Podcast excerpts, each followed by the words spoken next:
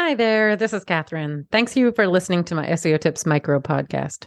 So, before we get into today's SEO tip, I just wanted to share with you the ways you can support the podcast if you're enjoying all the tips and finding them useful. So, you can send me a donation at buymeacoffee.com slash Catherine W. Ong, O N G. And that's Catherine with a K. Any and all levels of donation are appreciated. It will help me offset the cost of producing the podcast.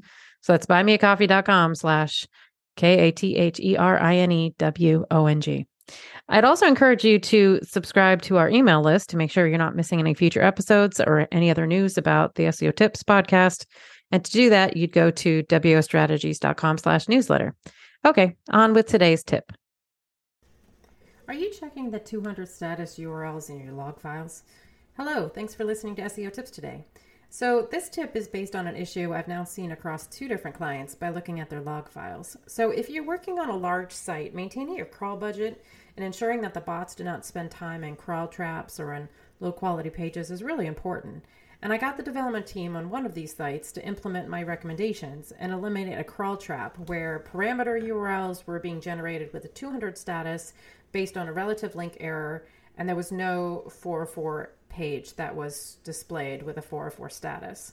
Anyway, once that fix was in place and the bots weren't stuck in that trap, the site gained about a thousand top Google results within a few weeks. So, anyway, back to the log files. Look at your 200 status URLs, and if any of those URLs look bizarre, open them up in your browser and check to make sure that they have a 200 status, and they should have a 200 status. I've often seen 404 pages and 500 pages loading as a 200 status, and they often are the top URLs with the most bot hits in the log report. So that's your tip. Check your 200 status in your log files and make sure that those URLs should be a 200 status. Thanks for listening. Come back tomorrow for another SEO tip.